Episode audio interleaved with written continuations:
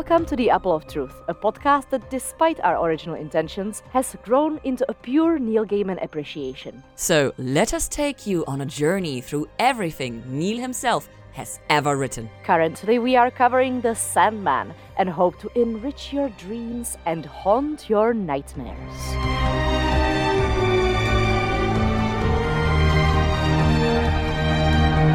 I'm Lina, And I'm Vero. and today we're talking about season 1, episode 2 Imperfect Hosts. Did you recognize our imperfect hosts before we got their names? No? Cain and Abel? Oh, ah, they are the imperfect hosts. Okay. I assumed so. I don't I couldn't figure it out. Who's the imperfect host? Is it Lucienne? No, she's not the host. I assume it applies to basically everyone because, like, everyone is a host in one way or the other. But to me, it mostly refer to Cain and Abel. I did not recognize them. I had a suspicion it was them, but it only got super confirmed when uh, he calls him Abel. So the first three seconds I was clueless. Okay. well, we've now about five minutes for our lovely patrons. If you want to be a patron, find us over at patreon.com slash TOT podcast. And you can also listen to whatever the fuck we were just talking about. Instead of having more banter, how about I give you my summary of this episode? Whoop, whoop, whoop. And I said this is where we meet some characters we know in a very different setting, get some casual and not so casual murder, and finish setting up the story for this season. Mm-hmm. Very exciting. Very exciting. Very sad. I am not going to talk about the sad things until we get to them, and then I'm going to blast through them real fast and then pretend they never existed, as I usually do. Okay, so I shall take over in that moment. Yes, please. Now, for the next segment, I forgot that we were doing that actually until I uh, reopened my notes and was about to start taking notes for this episode. And I have named it Thirsty Times in my notes. Thirsty times. Yes. Okay, okay. Mm-hmm. And my thirsty moment of this episode was when Dream tries to fix the uh, cathedral and all of the bits and pieces start lifting up around him and so does his coat and it, everything's just kind of floating and he looks like really straining himself to fix it and i'm really rooting for him and then everything just falls apart and that was just really hot for me So when he grunts, that's hot for you. i don't know why you must put it that way but sure let's go with that I went very, very different because I was not a fan of Dream in this episode for various reasons. But my hottest Dream moment is definitely his evil reflection in the water that pulls him under. that one's good that one is very good i'm not gonna lie Because it looks even more like his comic self. Okay, that makes sense. It's an evil Tom Sturridge, definitely more my jam. Yeah, I can see why. I have met you before. Always got something for the bad boy. If bad, why sexy? It's very simple. Yeah, I get that. So we shall see if that continues. But before we can go into the actual episode, there are some facts and fun bits that we have to talk about. So, director for this episode is James Childs, and he is going to be our director for the next few episodes, all the way up, including to episode 5. He did six episodes on that. He has done Doctor Who, he did four episodes in season 11, that is the Jodie Whittaker era, and he has done two episodes on Willow, and James Childs is also co executive producer for this one. So, really in there. Interesting. The writer, or rather, as I went into large detail last episode, the teleplay writer for this one is Allan Heinberg, all by his lonesome, and I talked about him more than enough. So, tiny tidbits in the episode. In Ethel Cripps' apartment, one of the paintings you see hanging is The Dream by Pablo Picasso. Ah, love that. And then, of course, we have uh, location information. The filming location for Cain and Abel's House of Mystery and House of Secrets was Scotney Castle near Lamberhurst in Kent. So, some distinctive parts of the houses were actually filmed there. There's like CGI to make it larger and la la la la. There is a Wikipedia article on that castle, which I recommend reading just because it's curious who has lived there. I have a one question and one question only. Is it haunted? No, but Margaret Thatcher stayed there for a while. Oh, so it is haunted by an So evil, maybe. evil witch. but that's not all. It has also been used to host Shakespeare productions, notably A Midsummer Night's Dream, where the actors appear from behind the bushes one by one. Oh. Oh, lovely. So yeah, I definitely recommend checking out the link in my notes. And lastly, the car we see driven by Joanna Constantine is a Ford Sierra RS 500 Cosworth. And since only 500 of those were ever built, it is quite appropriately regarded as a dream car. Ha ha ha. First of all, when is she driving a We see the flashback with her, and there you see a car for a short moment, apparently. Oh, okay. I So yeah, m- somehow missed that. Shocking, I really. so yeah, it's a dream car, which haha. so funny. Yes. and with this usual quality from IMDb giving us curious but sometimes not that necessary information, I finish my facts and funs. Mm, love that. Thank you very much. Now, for the first time with this show, let's get into previously on. Last time, Morpheus got encaged by a random human Roderick for a hundred years, only to be finally released by Roderick's son by accident. His items of power were stolen by Ethel, who herself was pregnant by Roderick. We meet the Corinthian, who has teeth for eyes, and yes, he is a nightmare, and Lucienne, who is left to care for Dream's realm by herself. And we also meet the Raven Jessamy, who is cruelly taken from us just as we fall in love with her. One very important correction he is not freed by Alex. I refuse to give the boy the credit. Okay, well, freed by Alex's husband. Husband, husband, yes. Very likely. Yes, he is freed by Alex's husband. I am happy with that. Yes. credit where credit is due. Paul is the one who deserves it, okay? Do you want me to redo the whole thing, or let's just keep this down here? As long as I get to shit on Alex, I'm happy. Good.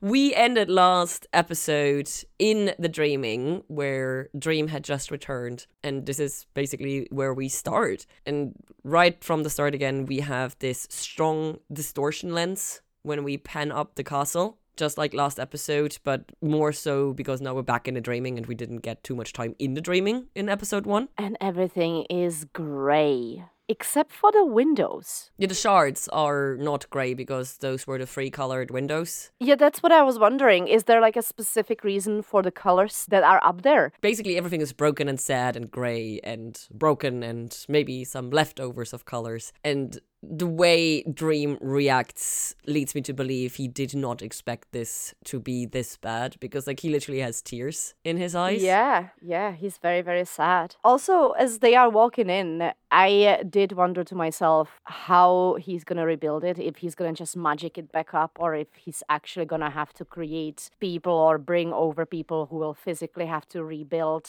the castle, and then it kind of gets answered, but because of the fail, I'm not really sure if that's going to be the way. i mean basically he needs his powers back to be able to form the dreaming and we even get a sort of answer to the question I posed last episode with where does he get the sand from? Apparently, he has like a minimum amount of power within himself, but he needs the pouch to create more, or he needs to reuse stuff that he has already created, which is where we're going in a moment. So, yeah. But first, we have the whole conversation with Lucienne like, how long has this been this way? And Lucienne is like, uh, for a while. And I'm really feeling mostly for Lucienne here and not for Dream because the way she talks about the library and the books suddenly being empty and everything, it's like I feel more for her because she was there. She had to witness everything falling apart and everything ceasing to be while he chose to be petty and stayed away longer than he absolutely had to. That's fair, but also I love Petty. Petty is my jam, so I do understand why he made the choices that he made in the previous episode. And I, I agree with you. I do feel for Lucienne. But also, isn't this literally her job? No, because she is the librarian. It's not her job to take over his job. It's not her job to mind his creatures. Her job is to mind his books, and they just disappeared, and she couldn't find them still.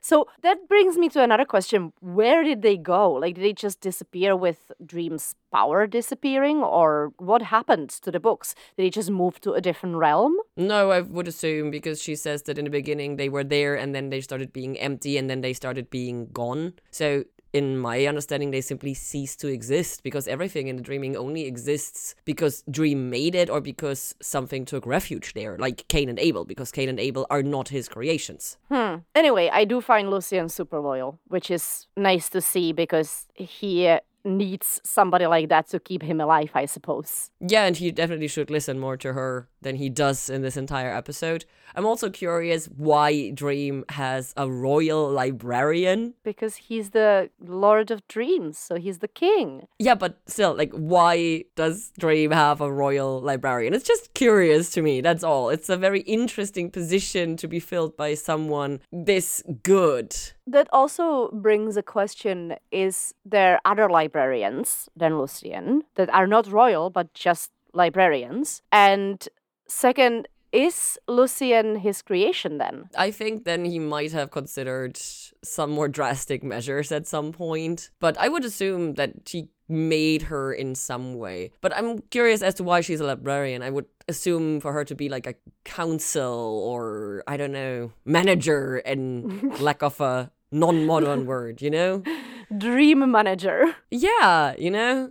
Yeah. Housekeeper, basically. I suppose the librarian is just a fancy, old timey word for a book manager. Yeah, hence why the books. Yeah. So, yeah. No, you're absolutely right. And so we, of course, have the repetition and exposition that he needs his sand, his helm, and his ruby to do what he needs to be done. And also because he says, I do not know where nor what I am without them. That made me stop because it is very curious that a supposedly powerful being like Dream is rendered virtually powerless without his tools. And it makes you wonder did he imbue these items with the power, or were they imbued with this power before he became who he is? Were they all created together, like the four of them, like the creature, the helm, the ruby, and the sand? Do they exist the four of them as one, basically like the Trinity, but four, you know?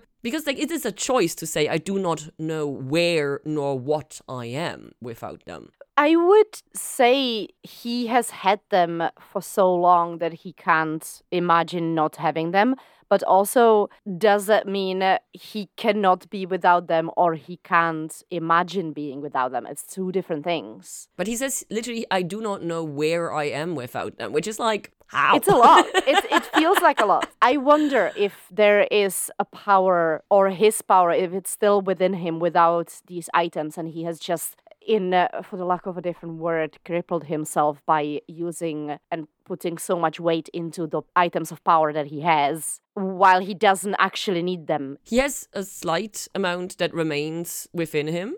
As we see, like he is able to lift up the shards and he is able to go into the three dreams later on and everything, and he is able to absorb Gregory, but he can already do a lot. I mean, he also was able to fight the humans, so he does have some power, but not as much as I would have expected.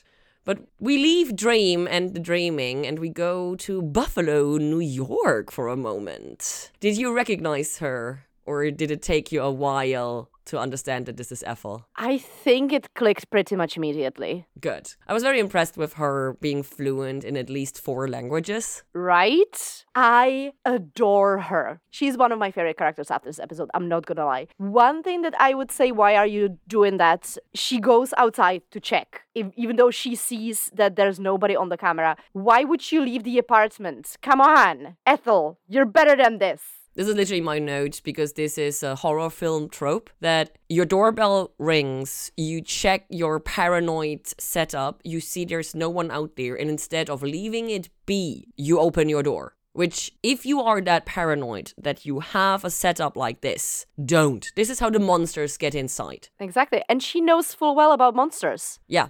So that is a bit upsetting that she obviously is so smart and paranoid, but she does this very stupid mistake. But also, it makes me wonder otherwise, the Corinthian probably would not have been able to get in. So, curious, curious, curious.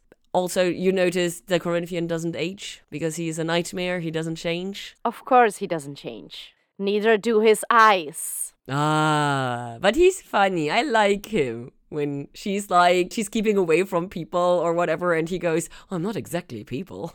Yeah. Yeah. His accent is still giving me the ick I, I just can't place it. I can't figure it out where to put it. I think it's deliberate. Yeah, I mean, it makes sense, but ugh.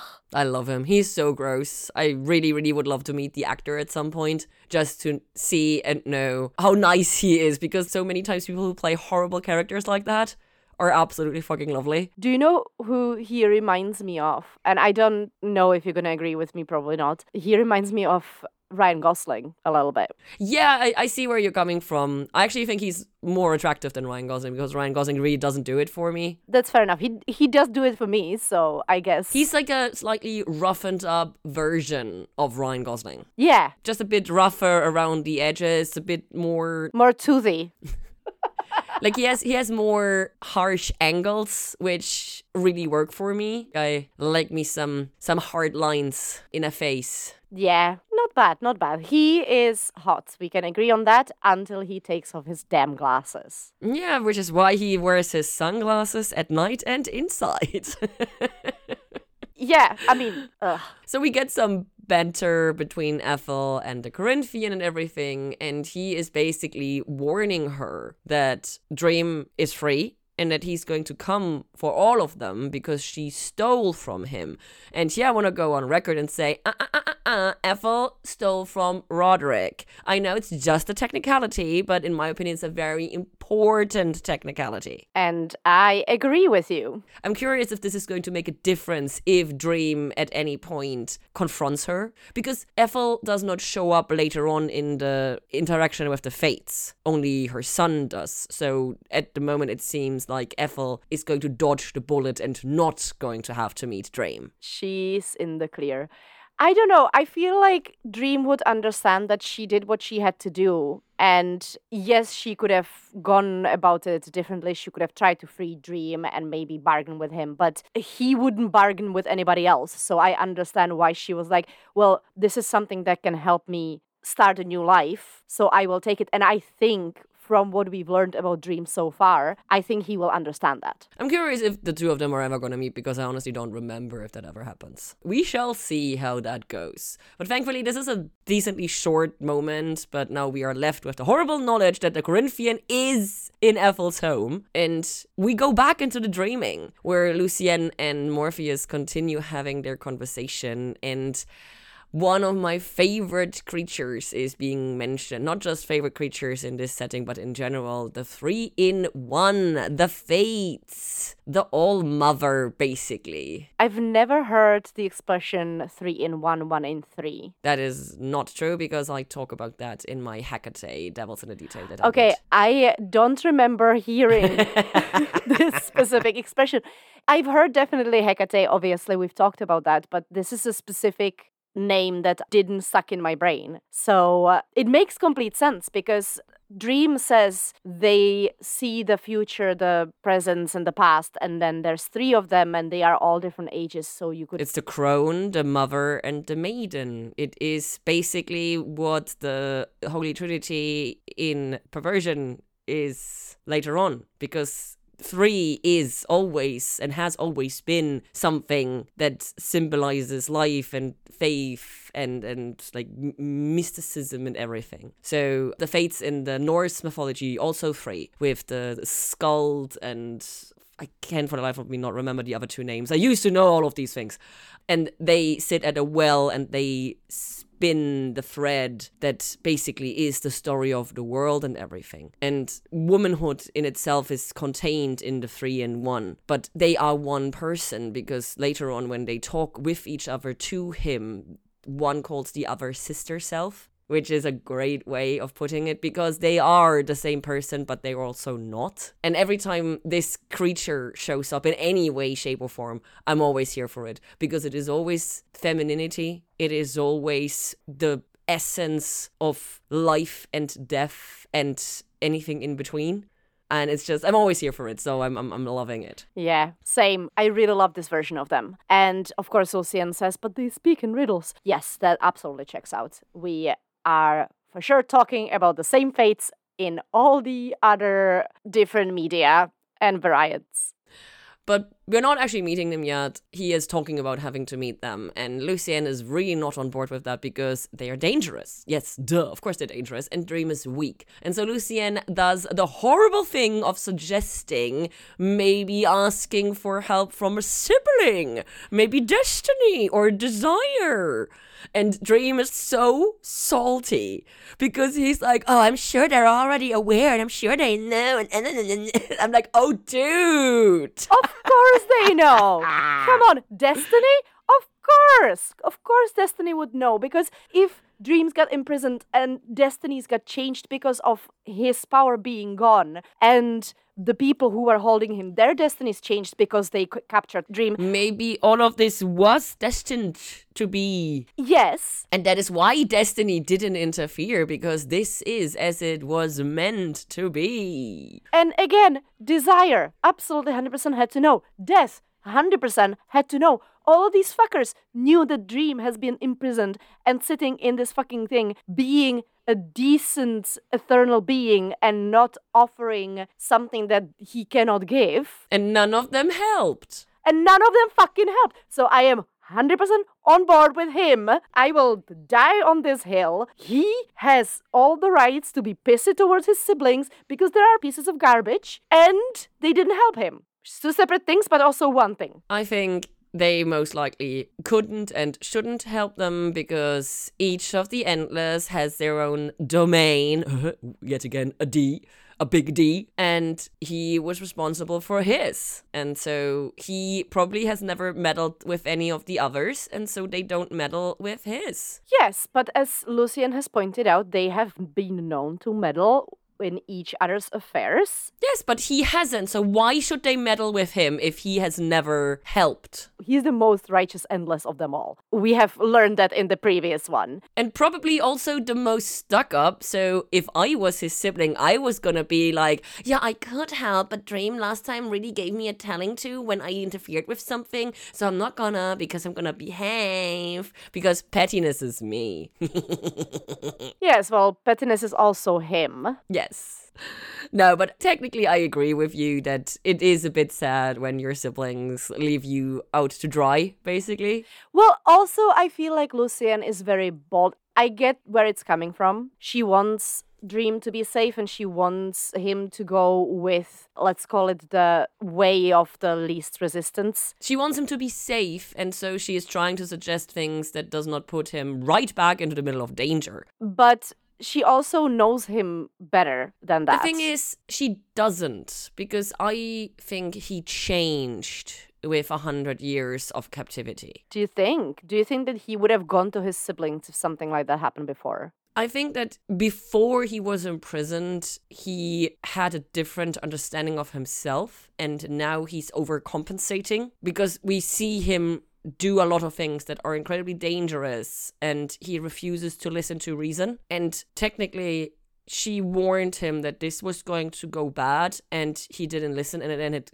went bad. And now he needs to double proof that he's got this. So I am with her in trying to be overly cautious because I mean, yes, I know technically the endless don't have gender, but the dream is being very much a man right now, you know?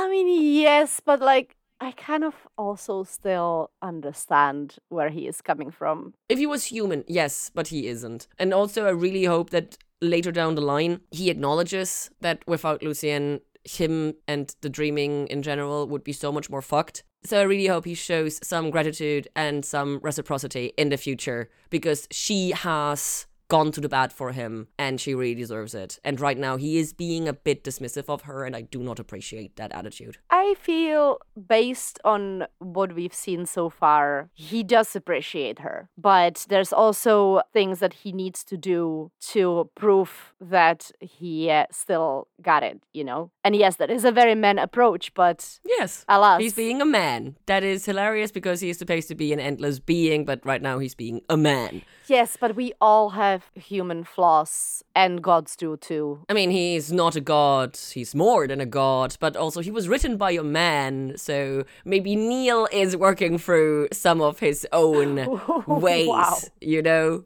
Wow. How can you write a character if you won't make them human? I don't think it would be interesting if they weren't human. We will see if we're gonna meet any less human characters in the future. But right now, we're gonna meet some very human characters because it is time to go over to the home of Cain and Abel. Wait, baby. Yes, we go there and we see a creature flying, and I was like, is it a dragon? Is it a gargoyle? It is a gargoyle named Gregory, and he's so cute. I love him so much. And yes, right before we got to go there, Dream talks about a creature that he created that- that he could absorb. And I already had a bad feeling about this because then I saw the cutest gargoyle being in all the gargoyle beings' history. And I was not wrong. But we also meet the men, and the men are Cain and Abel. And obviously, we know Cain and Abel from the Lucifer verse Because we meet both of those characters there. Very, very different. Very different. And I talked a bit about Cain and Abel in the respective Devils in the Details. So if you want the basic background info on those, just find whatever episode that was. You just go back about 84 years and then uh, uh, you will find the Reese episode and bonus on that. Yeah. If you're a patron, I'm pretty sure you can search for the Abel or Cain and then it should show up in the because we put the names of the devils and details and music there. So yes, just become a patron and it's gonna be fine. Good.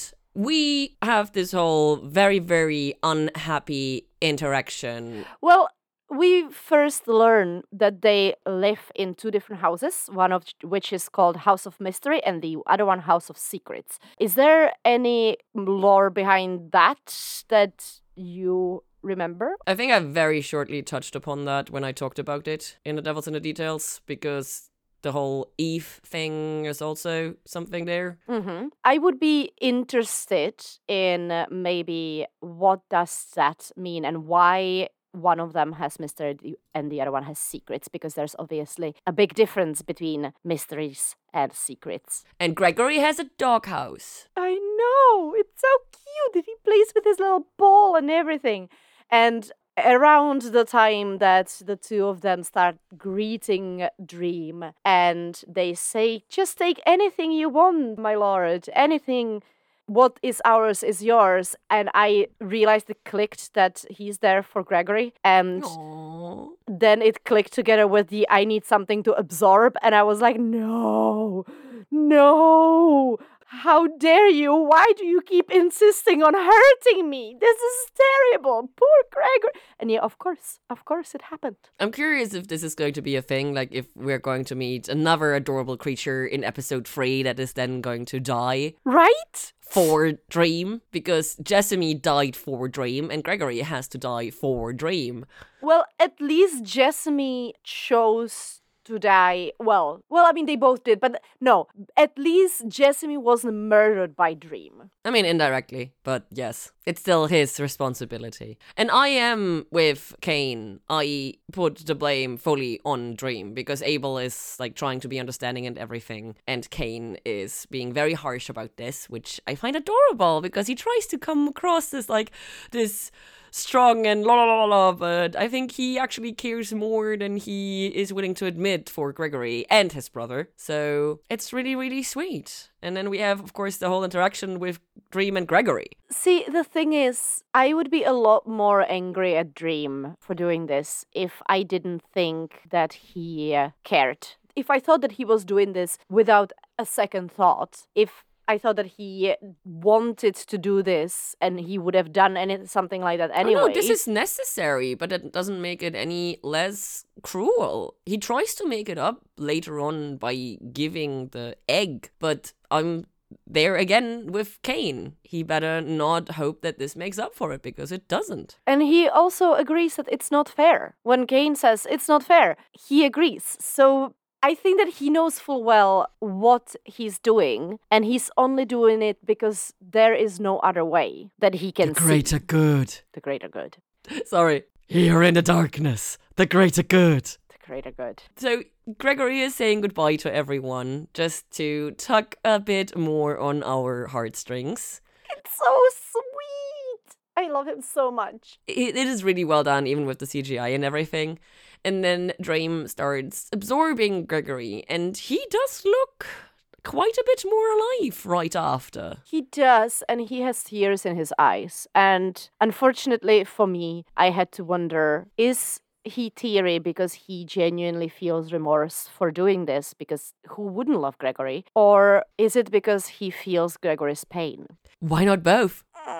Don't you hate me?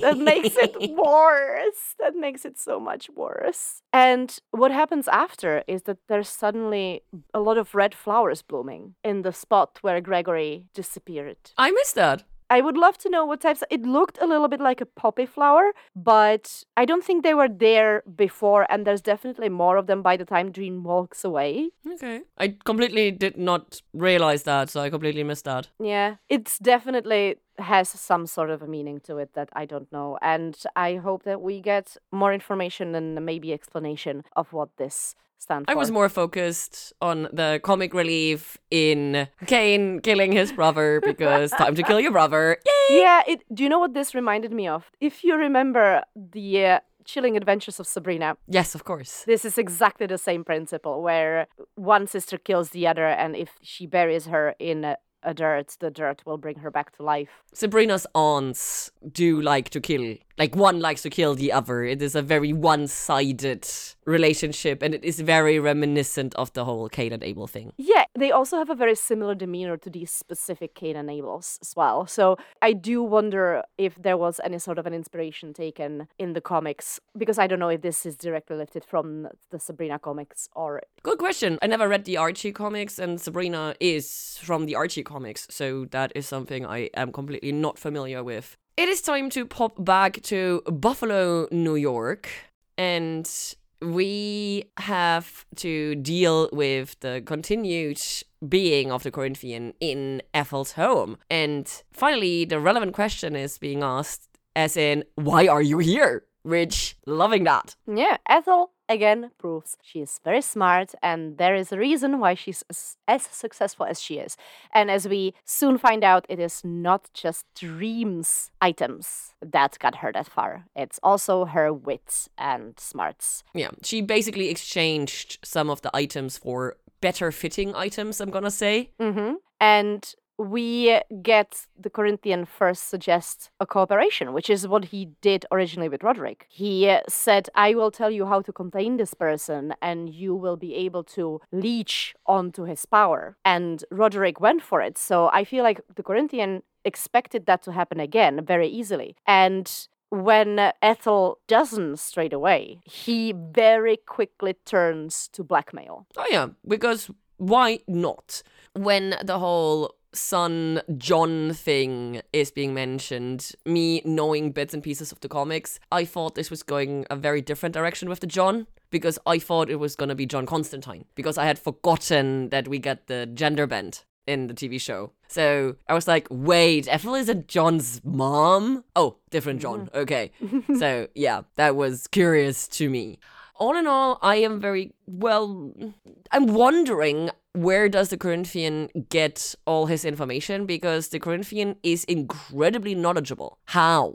What does he do when he's not eating eyeballs with his teeth eyelids and gain all of that knowledge, you know? Well, I feel we get a little bit of a hint of his knowledge inquirement in the next scene that we're gonna get because he mentions that if he eats Ethel's eyes or if he takes Ethel's eyes, I don't know what he does with them, he will know what she knows. Yeah, but what people has he eaten to have this information? How did he find her in the first place? I don't know. I guess we'll have to wait and find out unless he is genuinely just eating people's eyes. He's weird. I love him. I'm very, very much here for the Corinthian because he is so fucked up. He is deliciously evil. I'll give you that. Oh yeah, that is that is a perfect way to put it.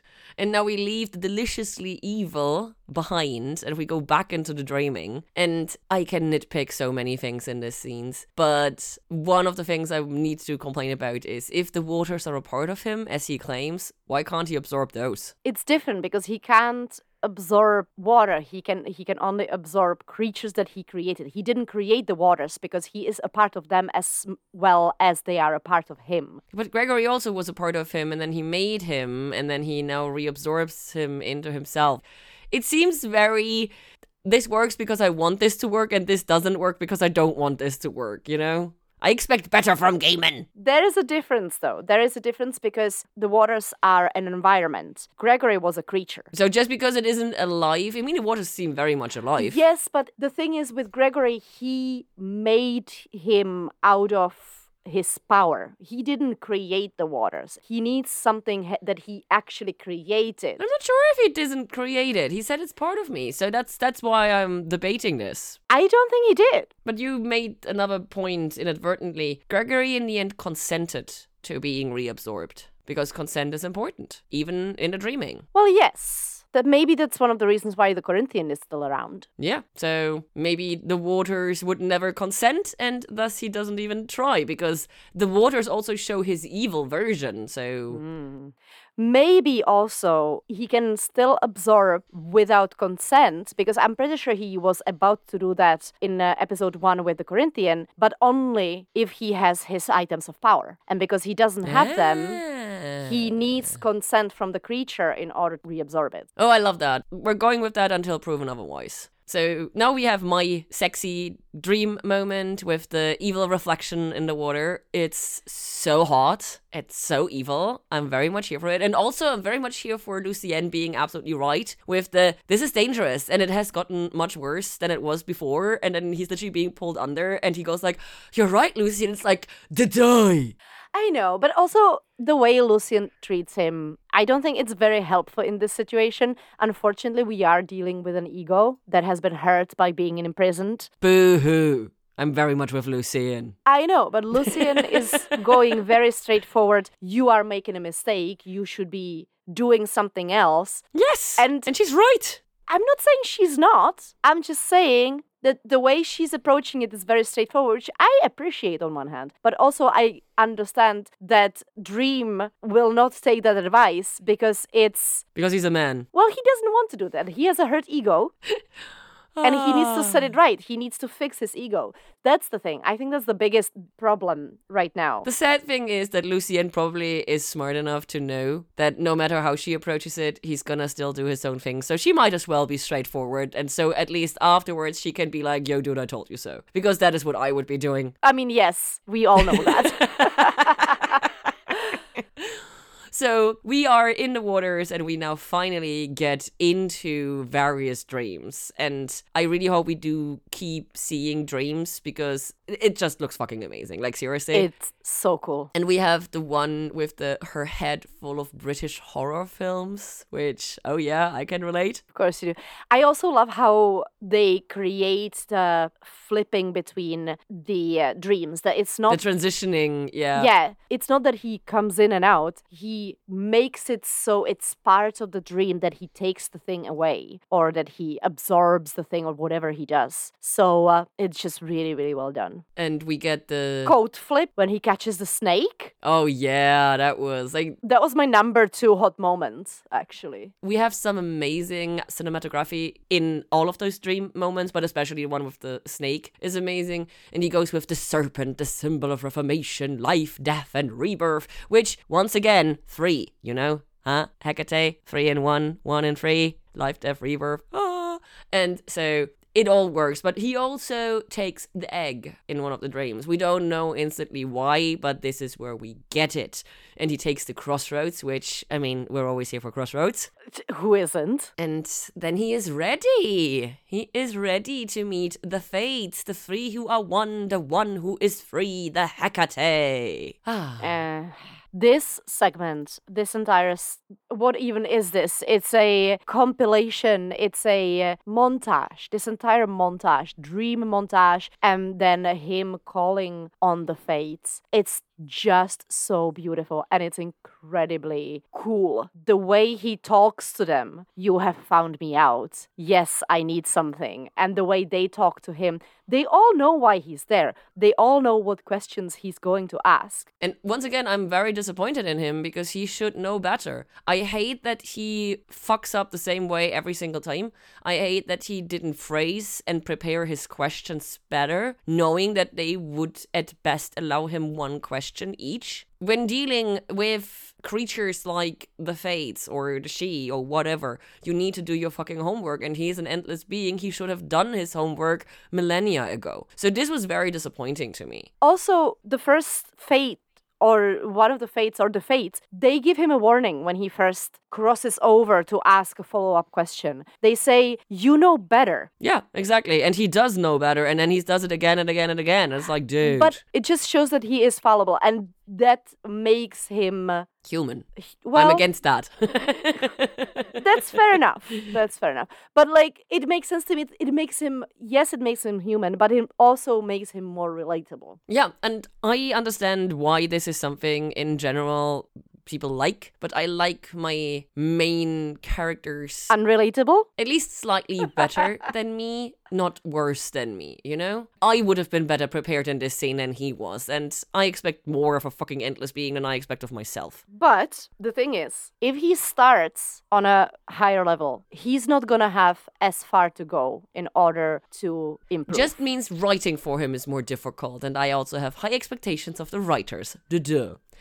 We have the wonderful three questions, the repeated fucking up, but most importantly, we get three informations. We get the info for the pouch that Joanna Constantine has the pouch. well, we know that she's the last one who purchased it. Then we know that the helm is in possession of a demon, and we know that the ruby is in John's possession because it got passed along from a mother to a son. So it has to be John because she only has the one son, as far as we know. Again, because Morpheus is not asking really smart questions, we know what happened, but we don't know if that's where the items stayed. So I think that's in all three cases, it will play a certain role to where they ended up, actually. And so, expectation obviously is that now the next three episodes are going to be one episode for the pouch, one for the helm, and one for the ruby.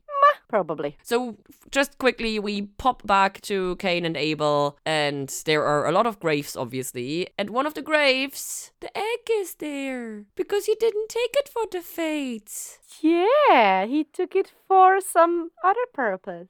He took it for Abel. And it is very, very sweet. But before we get into details there, we have to pop back over to our third story, which is still the Corinthian with Ethel in Buffalo, New York. And seriously, I love her and I love the lines that they have written for her because when she goes supernatural and sexist, you really are a nightmare. It's like, yeah, mic drop. Yeah, first of all, that second of all, Supernatural and Sexist should be uh, the real name of the show, Supernatural. Let's just put it on uh, the record now.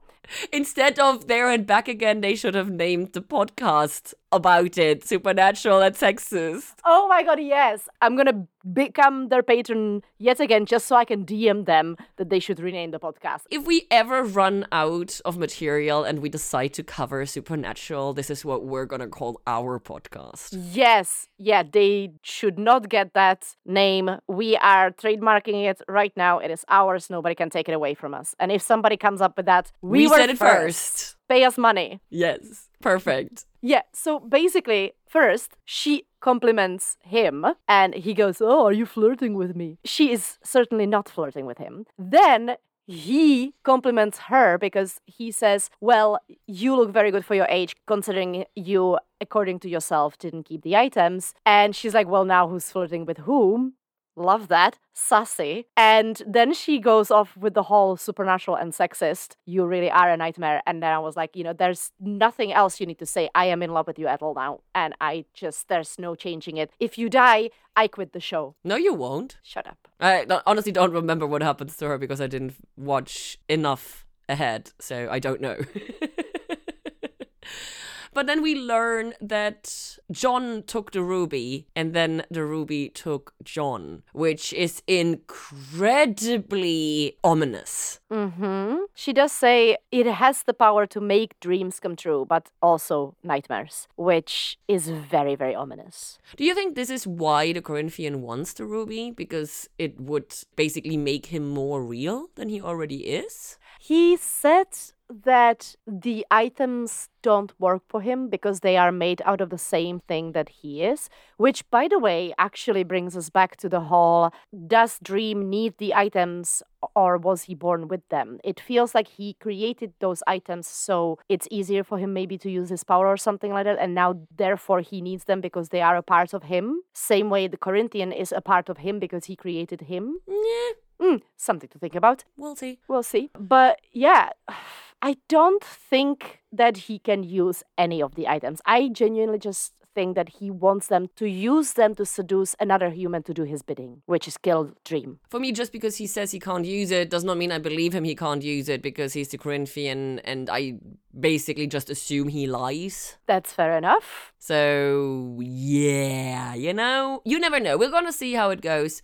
But he just continues being creepy, and Ethel does the only thing that she should be doing, and that is she fucking disintegrates him. Yeah, is like, "Well, well, I'm gonna eat your eyes, and then I'm gonna know everything that you do. And she's like, well, fuck you, because I don't need Dream's items to keep myself safe, because I have my own. Bye!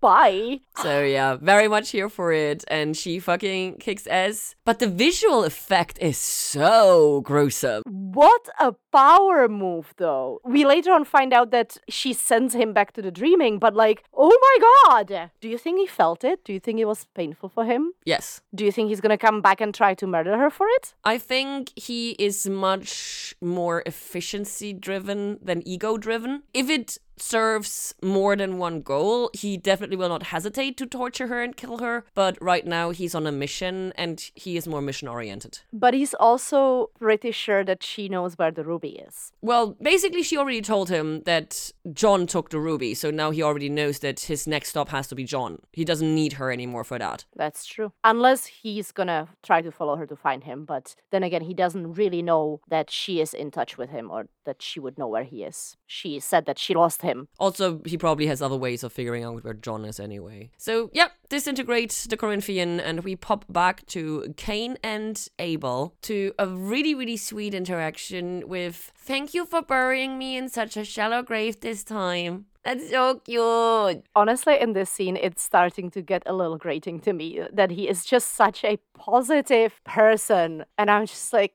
just stop talking for a minute, please. Stop No, being so it. positive. The world is shit. They literally lost their best friend, and the only thing that he can say about it is like, "Oh, everything's great. You m- buried me in a shallow grave." No, he does time." not say everything is great. He is finding the silver lining in everything because he is the yin to Cain's yang with everything is shite. I mean, yes, I understand that, but personally, I much more vibe with what Cain does. I mean, Cain also is amazing with his cursing because he calls him a lackwit and a gully guts. It's just like, yay, I'm here for it. Literally, the first thing that we see when he turns around is that he is holding the hot poker, and I'm like, oh no!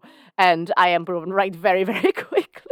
Yup, because Abel tries to figure out names for the new baby gargoyle that don't start with a G. And that doesn't fly because Cain is very much a we do things as they are supposed to be dude. And so a gargoyle's name has to start with a G. Gerving, Gerving, though. I that's honestly that's one of my favorite jokes this entire episode. Yeah, no, I'm with Cain for stabbing him for that. See, this I did not find grating. Like I, I found the beginning not grating, but this I found annoying, and you are quite the opposite with the oh no, there's fucking positivity, and then there's a pun, and you're like, ah, and I'm like, stab the fucker. so funny. Good. And dead again. We pop back to Buffalo, New York, but this time we're not in Ethel's home.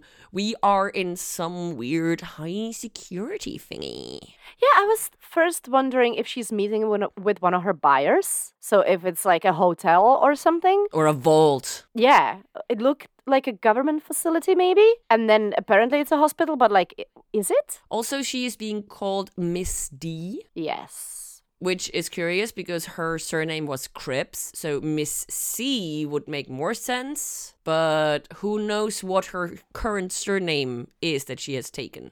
Didn't we get a first name for her in the first scene? I'm pretty sure we did. I just didn't write it down because I am a Dumbo, but I glossed over it because for me she will always be Ethel. But so it's curious that she obviously, I mean, it makes sense because she's smart, but she apparently changed her surname to something else. And so she continues walking past security and we meet her son, John. And John is played by David Thewlis, who most people probably know from Harry Potter because he is Remus Lupin in there. But to me, much more relevant, he plays the Shame Wizard in Big Mouth, or rather in Human Resources from Big Mouth. And basically, the setup is that all of your emotions are monsters that cause and like interact with you on like a weird level. And the shame wizard is there to make you feel shame. of course. The shame wizard that David plays has the worst relationship with his mother. And this entire scene felt like it was taken straight out of the animated show because all I could see was the shame wizard talking. And it was just, it, it freaked me out so much because the last time I watched this episode, I hadn't watched anything from Big Mouth or Human Resources.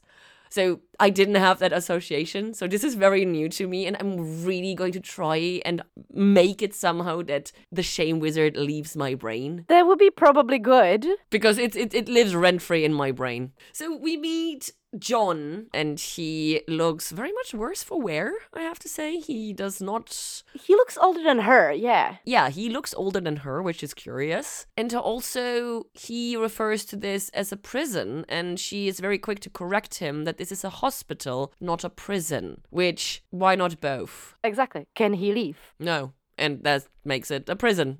Are they trying to help him? Maybe. So that probably makes it a hospital. it looks like it's some sort of a mental hospital then, because she asks about how his therapy is going, and then she said, You have come a long way. We need to talk about the ruby. So, my assumption right now is he does not have the ruby on him. She's taken it from him and it's somewhere else because the ruby has taken his sanity. if she had taken it from him, then she would not have to talk to him about the ruby. I rather think that he did something with the ruby before she could get her hands on him. Because if she had taken the ruby from him, she would not need to have a conversation with him, you know? Hmm, that makes sense actually. She must need something from him, and the only thing that right now she needs is information where the ruby is. So he must be the only person to know that. So he probably have had the ruby. It's like a very Frodonian situation where the ruby has taken over his mind. Basically, he's Gollum. Yeah. So he's managed to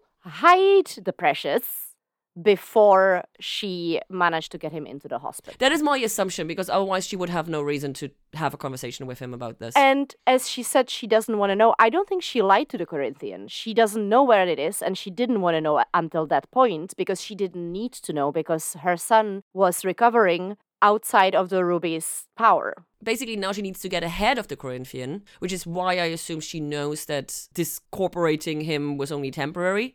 So now she needs to get a head start and fix everything for herself and for her son. Because she's Ethel and Ethel gets shit done. I love her. Did I say I love her? Yes, repeatedly. We go into the penultimate scene. We go back to Cain and Abel, and Goldie, our newest gargoyle baby, is waiting at yet another grave for Abel to wake up. And this time, Abel isn't even covered with dirt. He was just thrown into the pit. And Abel gives us some exposition on the relationship between Cain and Abel because it is who we are. And it is curious to me because Cain and Abel are neither dreams nor nightmares, yet they live in the dreaming. So I wonder if we will learn more about them or others like them who live in the dreaming without being part of the dreaming as to why. We don't know why. We know that they took a refuge there, which is mentioned earlier. Yeah, but I wonder if we learn more about this. That would be a very, very interesting. As is the story, I mean, dream, I mean, story that Abel tells Gerving. Goldie. Gerving. In his heart, it's always going to be Gerving. No, in his heart, it's always going to be a name that does not start with G. Either way, Mm-hmm. he says the story of, oh, two brothers and they loved each other very much and they lived in the same house and not two houses, which is honestly more of a dream than a story. And I find it very interesting to have that kind of a dream in uh, the dreaming. It's a hope because basically Abel is a very sweet soul. And whilst most of the time he does come across as kind of dumb, I think he specifically is framed as being dumb. And this is the moment where we see that he isn't. Because he ends this scene with, if that is what makes Cain happy. He is aware of the very delicate balance between the two of them and the interactions and everything. So I think that he is very sweet and he might be naive, but I don't think that he is dumb. But I think he is deliberately framed as coming across like that. I didn't think he was dumb. I pegged him as a very naive myself. That was the biggest thing. And that's, I don't have a lot of patience for naivete, not gonna lie. But I also think that this is more of a dream because I think that he would hope, yes, that this might once become a reality. But I also think that he is smart enough to know that that is a very improbable scenario because they are who they are. He is the first victim and forever will be the first victim, and his brother is the first murderer and forever will be the first murderer, you know? So he is aware of the reality. That's why this is a dream to him, I think. But he also remembers a time before his brother murdered him. So we'll see if we ever see them again. We go into the final scene. We are back on the wharf, and the dream is now very adamant to go back to London to find this Constantine because if she is the same way her ancestor was, it will be easy for him to communicate with her. Also, she has the pouch, or she knows where the pouch is, and that means more sand, and that means more direct power. So it makes sense to go that direction. and go there first. But Lucienne tries to convince him to bring a raven with him. And it makes sense for her because she's like, Well, I will know what's going on with you, my lord. And he, he's like, Yeah, but I don't want a raven anymore because Jessamy was the last one. And I feel that this is fueled by the pain that he just didn't get a chance to get over of losing Jessamy. And as much as I understand why Lucienne wants him to take a raven with him, I also understand why the dream doesn't want to because he feels like he can do this by himself without putting any other creature into a line of fire. And I, you know what? I get that. It is too human for me. That is my main issue. It is too human to me that Dream is displaying this level of arrogance. And also, it feels very dismissive of Lucienne to not even consider, because he doesn't even take a moment to consider. He slaps it down right away. And she is the only thing that held together the last remnants of the dreaming. And to not even give her the consideration of a few moments to think about, even if he does say no in the end, to think about having a raven with him. That is the minimum I wanted. Yeah, it's fair. Do you think that Lucienne knows what happened with Jessamy? I would be surprised if not. Even if she doesn't know, no, she is able to infer that the only reason Jessamy isn't with him is because Jessamy is dead. Yes, but the way of her death. I don't think she knows that Dream witnessed her death like that, but also it doesn't matter. It does, I think, though. Not enough for this to be like that. The pain that he's went through, the trauma that he's went through, especially that specific moment with Jessamy. I think that if she knew, if Lucienne knew what ha- happened, she wouldn't have pushed it so hard because she has touched a sore spot with suggesting the raven and she wasn't aware there was a sore spot. And I'm not blaming Lucienne for not knowing, absolutely not. It's not on her. Let's face it, if Morpheus was chattier, if maybe he would have explained his decisions, the situation would have been a very, very different. He doesn't owe her an explanation, but he owes her taking time to consider her request. And he doesn't, and that is my issue. But he's not making decisions right now from a place of consideration. He's not making them from a place of thoughtfulness. He's making decisions from a place of pain. Yeah, too human. So we can shorten the whole debate. so he fucks off, but we don't leave the dreaming because we have to watch an amazing visual effect of the reassembling of the Corinthian. And I am here for it. It is really, really gruesome and it looks fucking brilliant. Amazing. It's gross. I love that Ethel has the power to send the Corinthian back into the dreaming. I wonder if it works on Dream as well, you know? Mm, that is, again, circling back to the question They're made of the same stuff, supposedly. are they? Are they though? Well, his items are made of the same things as he is, and Corinthian said that he's made of the same things his items are, so. Well, are his items made of the same things that he is, or are his items made from the same th- things as his power? Uh-uh. Like, is he his power? Tomato, tomato. Yes, he is his mm. power. so without his power, he is he no longer exists. Yes, because he is an abstract being called the dream. So, the dream of the endless. So, yes, I would say so. But he is endless.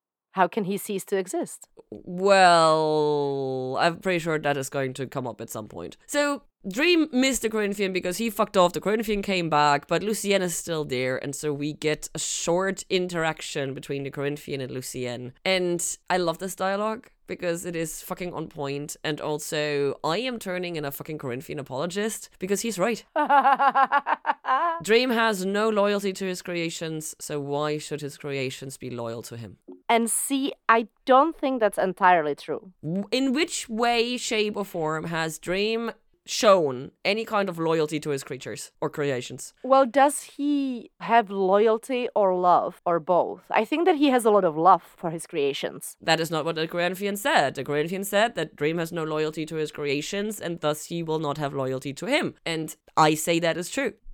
And we have not seen anything indicating otherwise. I would even doubt if he has respect for his creatures. So if you don't show respect for your creator, why would you Well, first of all, because without the creator, you wouldn't exist. But also, that is a bit of a thin line to walk. Exactly. So I'm here for it. Corinthian, Corinthian, Corinthian. Oh, God, this is going to be a long, long, long way to go. No, because we're done now. Well, yes, but what I mean is in the other episodes. Because if you're going to be a Corinthian apologist, I don't really know how I'm going to cope because, yes, he's hot and deliciously evil, but I have no apologies for his behavior. The Corinthian has done nothing wrong. Corinthian has done nothing wrong. he eats human eyeballs. He may be only of bad people. We don't know who he has killed. He was trying to eat Ethel's eyeballs, Yeah, but he didn't. but he would have if she didn't send him back into the dreaming. But he didn't. We don't convict people for things they didn't do. I'm going to remind you of this later. So basically, Lina is going to apologize murder. I will not be doing that. But I will tell you what I think about this episode instead, at least for now. Two episodes in, and my faves are starting to emerge. And then, of course, they're killed off immediately. Oh. Twice this happened. Twice already in two episodes. Yeah, because you have to stop picking creatures as your favorite. Because they're the smartest of the. N- never mind. In all seriousness, I love Ethel. She is smart, she is cool. I absolutely root for her, love her. I am intrigued how the Corinthian is planning to kill Dream because he mentions that in the last scene that if Dream comes after him, he will not be coming back. So it seems like he has a specific plan. And especially if Morpheus manages to collect his items of power before coming after him, that's gonna prove very, very difficult.